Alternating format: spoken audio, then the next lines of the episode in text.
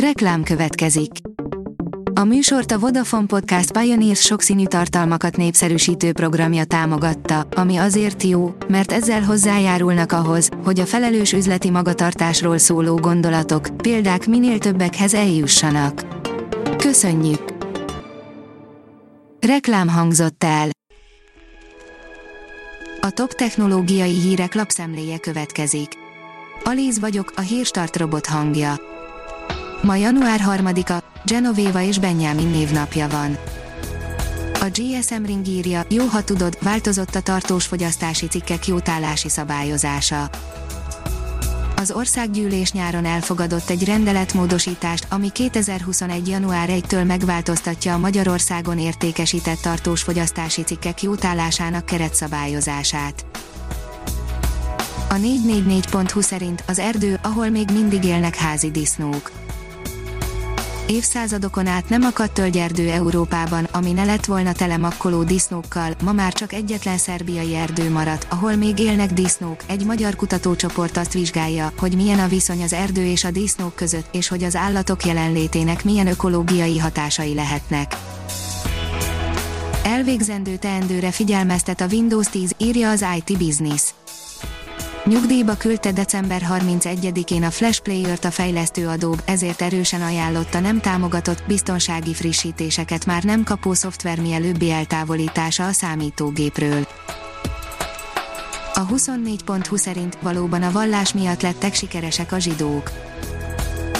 Bolgár Dániel történész írása azt próbálja meg kinyomozni, honnan tudjuk, hogy a zsidó vallás élesíti az észt, és mennyire megalapozott ez a tudásunk.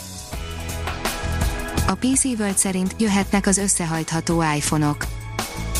Az Apple gyárában sikeresen hajtották végre a terheléses teszteket a régóta rebesgetett összecsukható kijelzőjű mobilokon. Naptáralkalmazással és e-mail szolgáltatással bővülhet a Zoom, írja a startlap vásárlás. A Zoom videokonferencia platform nagy sikert aratott tőzsdei árfolyama több mint 500%-kal emelkedett a koronavírus járvány által kiváltott home office és távoktatás példátlan növekedése miatt. Csak kiutálták a kínai telkó gigászokat a Wall Streetről, írja a Minusos megszüntették három kínai telekommunikációs vállalat részvényeinek kereskedését a New Yorki tőzsdén, mivel felmerült a gyanú, hogy túl sok szállal kötődnek a kínai hadsereghez. Csak úgy záporoznak majd az új Amazfit okosórák, írja a TechWorld. Az Amazfit és a CEP márka nevek alatt is új okosórákra számíthatunk a 2021-es CES alkalmából. Az Amazfit legutóbb a GTS2 és a GTR2 okosórákkal lepte meg a piacot, azonban újabb és újabb variánsokat ígért ezekből. Egyesek szerint a Cold War a legrosszabb, ami a Warzone-nal történhetett, írja a Lead. December elején végre elindult a Call of Duty Black Ops Cold War első évada, ami többek között azzal járt, hogy a Warzone új tartalom frissítéseket kapott a Cold War fegyvereivel együtt, mivel a Warzone egy igen népszerű játék, szerencsére a Cold War fejlődésével tovább bővülhet.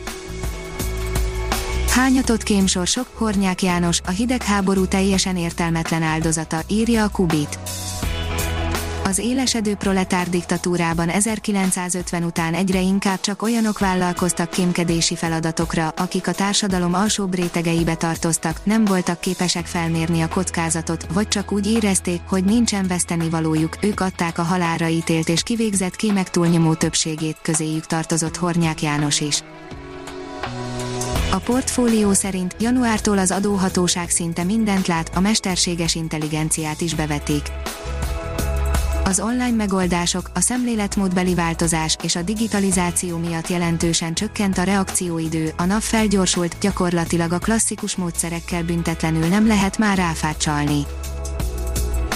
A TechWorld szerint a Volkswagen robotja automatikusan feltölti az elektromos autókat a Volkswagen nem régiben bemutatott robotja teljesen automatikusan tölti fel a parkoló autókat. A Volkswagen szerint az autótöltő robot szinte mindent képes elvégezni, a csatlakozó fedelét is kinyitja és lezárja, ráadásul egyszerre több járműt is képes tölteni.